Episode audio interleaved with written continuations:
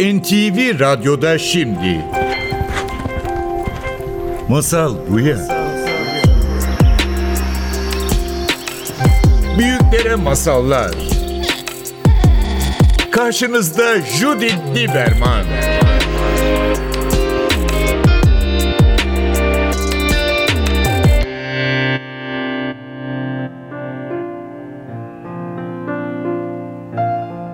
Masal Bu Ya'ya hoş geldiniz ve bugün benim konuğum Bahar Eriş. Yeni bir kitap çıkarttın. Daha önce bizim konuğumuz olmuştun. Ama 2 ay önce çıkan yeni bir kitabın var. Çok güzel bir kitap oldu ve çok tebrik ederim. Çok güzel satışlar da var aynı zamanda. Yeni baskı yaptı 2 ay içinde. Çünkü çok önemli ve çok bu dönemi bizi çok önemli şeyler söyleyen bir kitap. Senin yolun hangisi? Alfa Yayınevi'nden çıktı. Ve bu kitap boyunca bize biraz yani bizim yolumuz ne olduğunu, biz ne yapmaya geldik, bizim yeteneklerimize bakmayı, yetenek diye bir şey var mı diye bakmaya, bütün bunlara bakmak için 5 aşama sunuyorsun aslında bu kitapta. Evet. Şimdi bugün bundan bahsetmek isterim. Bizim konumuz yolumuzu bulmak, tespit edebilmek, geç mi kaldık, erken mi, yeteneğimiz var mı, bazı yerler kapalı mı bize, bütün bunları konuşmak istiyorum. Ama başlamadan önce bizim sohbetimize bir masalla başlamak isterim. Çünkü senin kitabını okuduğum zaman gerçekten aklıma bu masal geldi. Kısacık bir masal. Bir şey çok merak ediyorum. Sen bu masalı dinledikten sonra bize neler söylemek istersin onun için? Tamam. Ben de ilk defa duyuyorum bu arada masalı. Şimdi evet. Bu masalın adı Esas Sorun.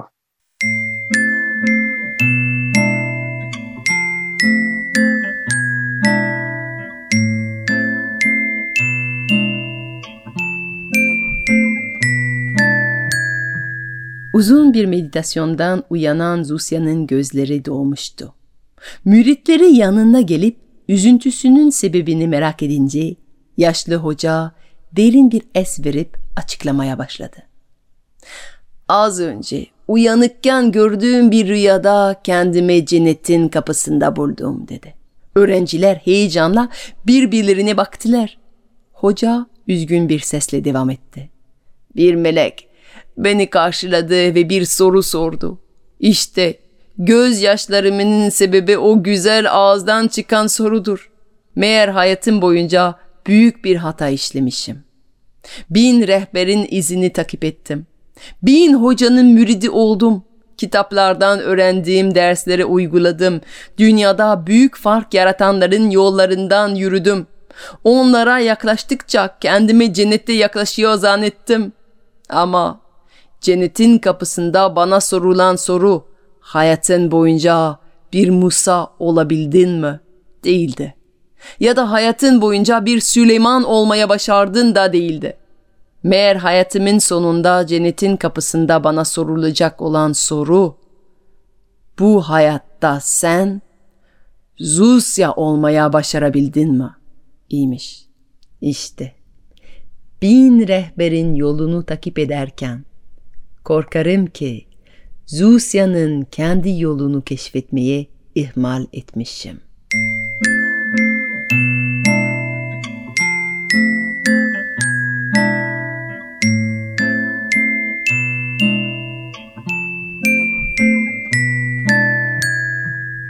Çok güzel. Ne bir yol bulma, kendi yolunu bulmak. Bu masal dinlerken sana ne diyor? Evet. Ya bu çok güzel bir masal öncelikle. Teşekkürler paylaştığın için de. Aklıma ilk gelen şu oldu. Sen işte 1000 rehber, işte okuduğum kitaplar vesaire deyince aklıma bizim hayattaki genel anlamda bizim ülkemizdeki yolculuğumuz geldi. Bir aile ortamına doğuyoruz. Orada bizimle ilgili bir takım hayaller kuruluyor belki.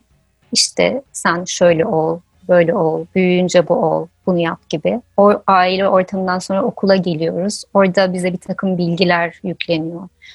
Farklı böyle dersler yükleniyor diyorum. Çünkü genellikle öyle oluyor. Ondan sonra üniversiteye geliyoruz. Üniversitede de aslında geliyoruz üniversiteye ama ne yapmak istediğimizi de çok bilmiyoruz. bir hengameden çıkıyoruz, sınavlara giriyoruz, bir üniversiteye giriyoruz. Belki bir kısmımız girmiyoruz ama genel olarak benim çevremde bu şekilde gözlemlediğim. Oradan mezun oluyoruz, hemen belki bir evlilik yapıyoruz veya bir işe giriyoruz. Orada başka bir takım sorumluluklar ve sonra hayatın ortasında, belki biraz ortasından sonra, eğer ki durup düşünme zamanı olursa, bir dakika, ben bu hayatta ne yaptım, ne istiyorum, gerçekten ben kimim sorusu.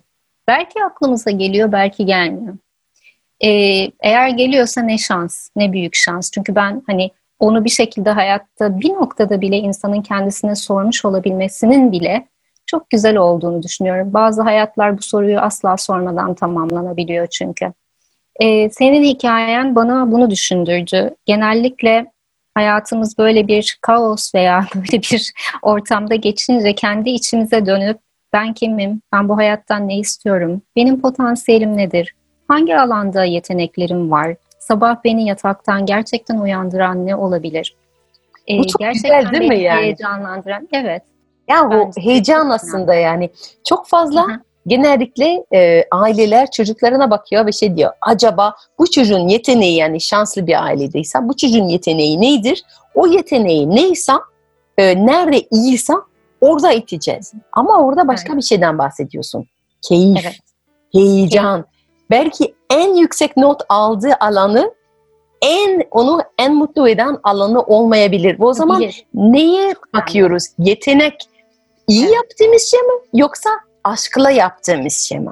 Bu çok önemli. O yüzden mesela ben bu kitapta da farklı katmanları anlatırken şunu söylüyorum. Bir kabiliyetimiz var, iyi yaptığımız. Gerçekten doğal eğilimimiz olan şeyler var. Bazısı daha fiziksel kabiliyetleri yüksek olabilir. Bazısının resim kabiliyeti yüksektir. Senin masal anlatma kabiliyetin yüksektir. Benim yazma kabiliyetim ve bu doğal bir eğilimimizdir ama belki gönlümüz orada değildir. Yani önemli olan senin o masal anlatırken ne hissettiğin. Bu da ben kalp diyorum. Kalbin ne için çarpıyor? Eğer bu ikisini buluşturuyorsan bu muhteşem zaten. Yani kabiliyetinle kalbin örtüşüyorsa bu gerçekten harika ve böyle bir kariyer yolu seçiyorsan o zaman sen hayatında anlamı bulmaya yaklaşmışsın demektir. Potansiyelini gerçekleştirmeye yaklaşmışsın demektir. Tabii ki sadece bu ikisi yetmiyor. Yani kabiliyetini buldun, kalbin bunun için çarpıyor ama bu da yetmiyor. Çünkü bunu eğer ki geliştirmek istiyorsan çok çalışman gerekiyor. Ama işte eğer zaten kalbin onun için çarpıyorsa zaten çalışmak senin için büyük bir zevk oluyor. O yüzden o kalbi bulmak çok önemli. İçsel motivasyonunu bulmak gerçekten çok önemli. O zaman bu hayattan ayrıldığında hem dünyaya bir katkı sunmuş oluyorsun. Çünkü gerçekten iyi olduğun bir konuyu gerçekten severek yapmış oluyorsun. Hem de kendini tatmin duyduğun bir hayat yaşamış olmanın huzuruyla ayrılıyorsun. Ben bu kitapta şeyden bahsetmiştim. Çok özür diliyorum, lafını böldüm ama hayattan ayrılırken insanların en büyük pişmanlığı keşke başkalarının bana biçtiği hayatı yaşamak yerine kendi istediğim hayatı yaşamış olsaydım. Bunu gerçekten son anda söylemek bana çok üzücü geliyor. Çünkü bir tane hayatımız var. Evet, yani tamam demiyorum ki öyle hani hiç kimseyi de dinlemeyelim. Elbette ki dinleyelim ama sonra içimize dönüp de kendimizi dinleyip bütün bunları harmanlayıp bir yola varalım. Yani o 1000 rehberi de dinleyeceksek dinleyelim ama bir de içimizdeki o bir rehberi, bir kendimizi de bir dinleyelim. Ay çok önemli gerçekten ya. Hep bu yol seçmekle ilgili aklımda benim öğrencilerim geldi. Ben yıllar önce ODTÜ'de hocaydım. 10 sene boyunca öğretim görevli oldum. Ve gerçekten o kadar parlak çocuklar vardı ki tabii ki ODTÜ'de yani her şey yapabilirlerdi gibi. Yani onların önünde 1000 kapı açıktı. Ve sanki her defasında aileler çevresi dedi ki o kapının arasında en zor içinde girilen kapıya sen gir. Yani şimdi herkes diyelim İngilizce eğitmenlik bölümüne girebiliyorsan ama sen mühendisliği kazanmışsan mutlaka mühendislik alman gerekiyor.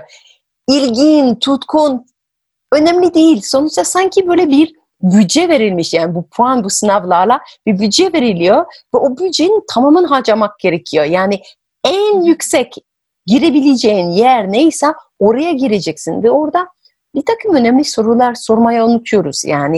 Ve sen diyorsun ki aslında 7 yaştan itibaren bu çocukların neye ilgi gösterdikleri, neye yatkınlık olduğunu ve kalbi nerede olduğunu keşfedebiliriz. Böyle aileler 7 yaştan itibaren neye bakmaları, hangi ipucu arasalardı çocuklarını daha iyi bir yöne doğru gönderirlerdi. Çünkü ben çok üzülüyorum yani bu her şey yapabilen çocukların birçoğunu bazen bana yazıyorlar, diyorlar ki işte yıllar önce ben sizin öğrencinizdim ve şimdi mezun oldum, mühendis oldum.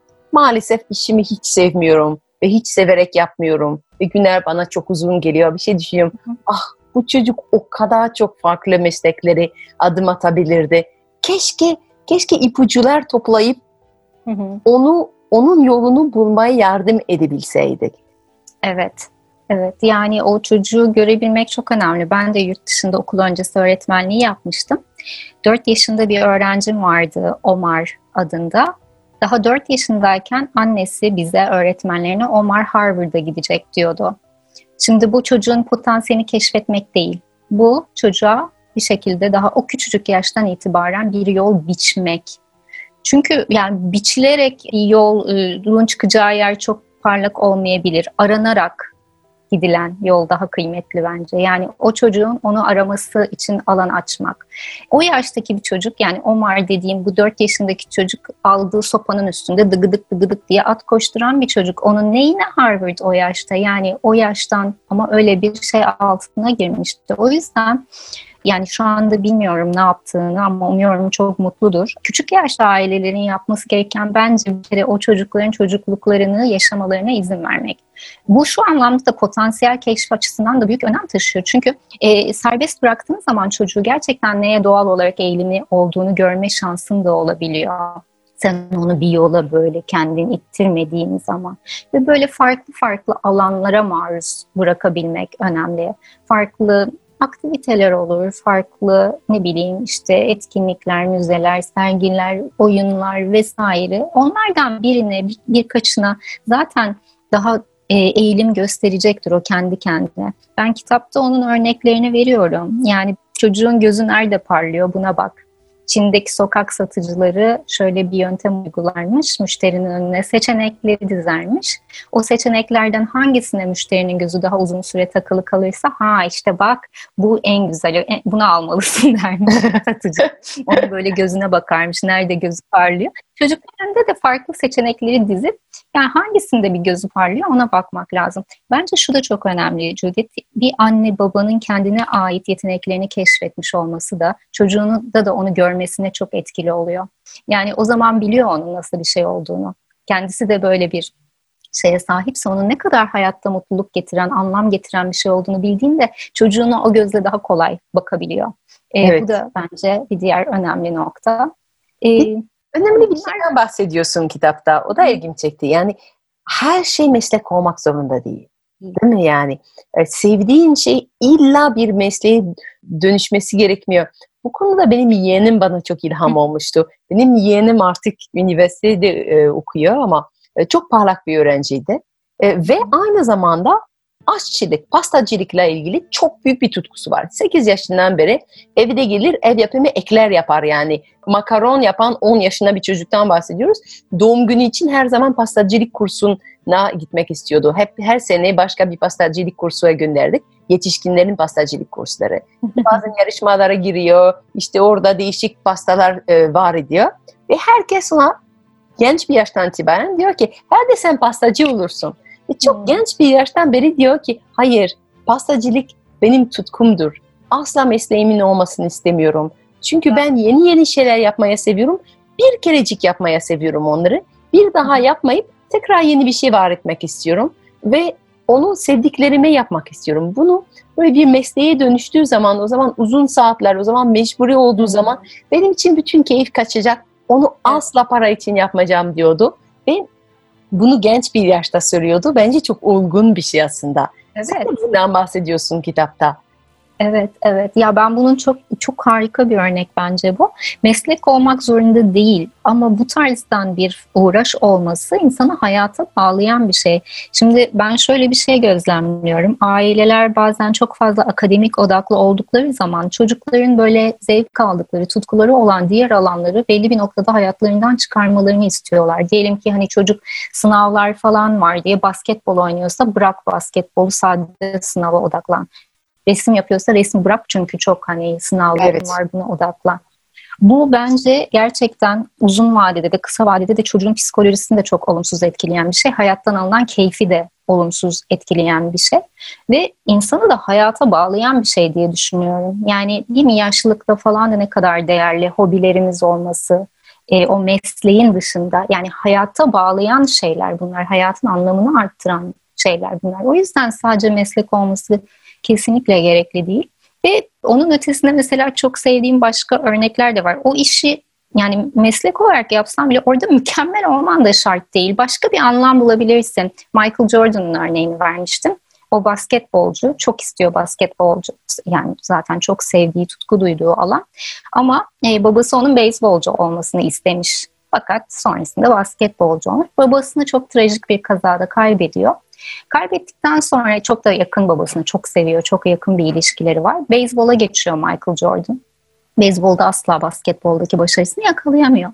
Ama zaten oraya geçme amacı babasıyla bağ kurmak. Yani onun o isteğini onurlandırıp bir şekilde onu yerine getirmiş olmak ve ona çok büyük bir tatmin katıyor. Yani mükemmel olması gerekmez. O isteğini yerine getirdi. O anlamda bir potansiyelini gerçekleştirmedi mi? Yani bu bence çok daha geniş bakmamız gerekiyor hayata. Başarıya daha geniş bakmamız gerekiyor. Öyle düşünüyorum ben en azından. Evet, başarı zaten bu kitapta çok fazla bizim mutluluk ve hayattan aldığımız tatmini bağlıyorsun. Yani çünkü genellikle bu yetenek arayışı, neye iyiyim, aynı zamanda ancak ondan para kazanıyorsan sanki gerçekten iyi olmuş olacaksın. Ama dediğim gibi yani bu söylediğince benim Yeniköy'de, İstanbul'da bir dönemde yaşıyordum ve benim üst komşum 75 yaşında bir çift vardı. Sabah namazdan sonra mutlaka bizim yaşta kalkıyordu. Ondan sonra tambur sesleri geliyordu. Tambur çalıyordu. Dın dın dın dın. Her sabah bir saat tambur çalıyordum. Ne zamanki sokakta görüyorsam sırtında tamburla geziyordu. Ve sanattan veya müzikten bahsettiğimiz zaman gözler pırıl pırıl Türk müziği üzerinde hemen ilgileniyordu. Emekliydi, bir tane kırtasiyede fotokopi yapıyordu. İşi buydu. Ama her boş zamanı tambur ve Türk müziği bir grubun içinde çalmakla ve bu adamın yüzü nur gibiydi. O kadar mutlu bir insandı ki her zaman bundan bahsetmek istiyordu. Onunla tanıştığım zaman düşünmüştüm. Benim kendime bir şey bulmam gerekiyor. Çünkü ben de 75 yaşındayken onun gibi olmak istiyorum yani. Öyle bir tutkuyla yaşıyor olmak istiyorum. Ve onun mesleği değildi. Mesleği fotokopi yapmaktı aslında. Bu çok önemli gerçekten yani. Meslek ve yetenek her zaman örtüşmüyor. Bak, güzel örnekmiş. Öyle. Şimdi genellikle Bahar, yetenekten bahsettiğimiz zaman birçok insana diyorlar. Keşke ben çocukken annemler fark etseydi. Keşke beni resim kursuna gönderselerdi ya da yazarlık kursuna gönderselerdi.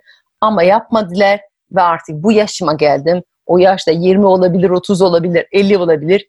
Geç kaldım. Ne yazık ki bu hayatta geç kaldım. Sen buna ne diyorsun? Ya ben geç ve erken kavramlarının insan eliyle oluşturulmuş yapay kavramlar olduğunu düşünüyorum. Yani bunu biz kendimiz uydurmuşuz. Yani zamanda herhangi bir noktada bir şey yapmak için insan önünde yani belli dönemlerde engel olabilir ama geç kalmak diye bir şey olduğuna ben inanmıyorum ve bunun çok fazla örneği var. Çok farklı alanlardan örnekleri var. Yine burada hani profesyonel olarak veya hobi olarak diye bakabilirsin. Evet, profesyonel olarak belki ben şu andan itibaren bir basketbol oyuncusu olmaya karar verirsem bunun için geç kalmış olabilirim. Çünkü artık belli bir yaşı aştım. Fiziksel olarak bazı özelliklerimi yitirdim ama ben basketbol oynayabilir miyim hala? Çok da güzel oynayabilirim. Bundan çok da zevk alabilirim. Ama onun ötesinde mesela belli alanlarda belli yaştan sonra da başlayan ve çok başarılı olanlar da var. Benim kitapta verdiğim örnekler var. Muazzez İmiyeç'i ilk kitabını 81 yaşında yazmış. Aydın Boysan Mimar ilk kitabını 63 yaşında yazmış. Evet, bu örnek çok İlham vericiydi yani. Ben de onu yüksek sesle okudum eşime hemen. Gerçekten evet, yani 63 yaşında ve ondan sonra 32 kitap mı yazdı söyledi. Tabii müthiş. Yani Muazzez İmiyeç'i de 106 yaşında şu anda, daha uzun ömürleri olsun. Her yıl bir kitap çıkarmış. Böyle çok örnekler var. Ben kitapta örneğini de çok seviyorum. Maratoncu Pavca Singh örneği var.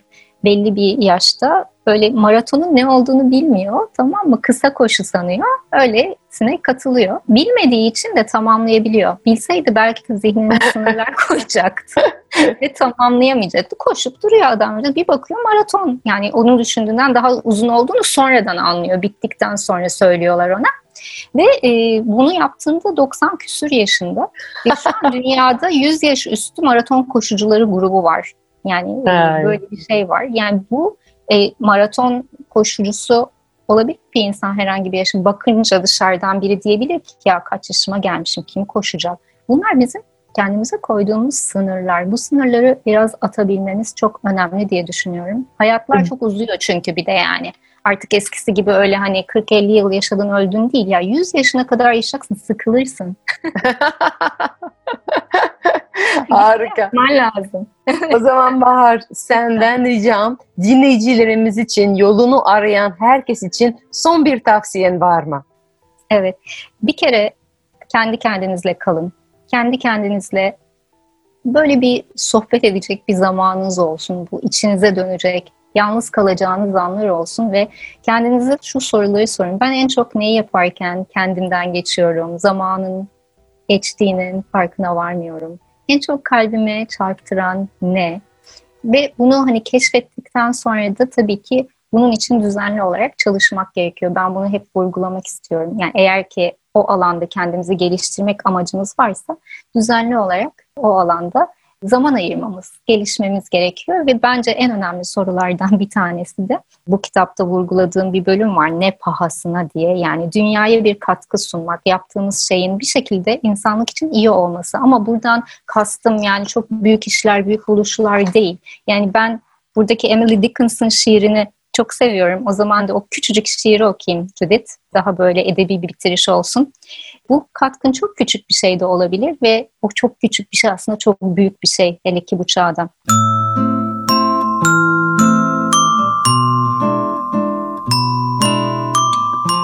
Eğer durdurabilirsem kırılmasını bir kalbin, yaşamış olmayacağım boşuna. Eğer hafifletebilirsem ıstırabını bir hayatın veya acısını bir ağrının veya koyabilirsem tekrar yuvasına baygın ve halsiz bir serçeyi, yaşamış olmayacağım boşuna. Emily Dickinson. Çok güzel. Yuvasına koymak da çok katkıdır. O yüzden hepimiz ufak ufak katkılarımızla dünyayı güzel bir yer haline getirebiliriz ve bunun için ömrümüz çok uzadı. O yüzden lütfen geç fikrini kafamızdan atalım. Çok teşekkür ederim Bahar Eriş. Son kitabın Senin Yolun Hangisi? Alfa Yayınevlerinden. Çok teşekkürler. Ben teşekkür ediyorum.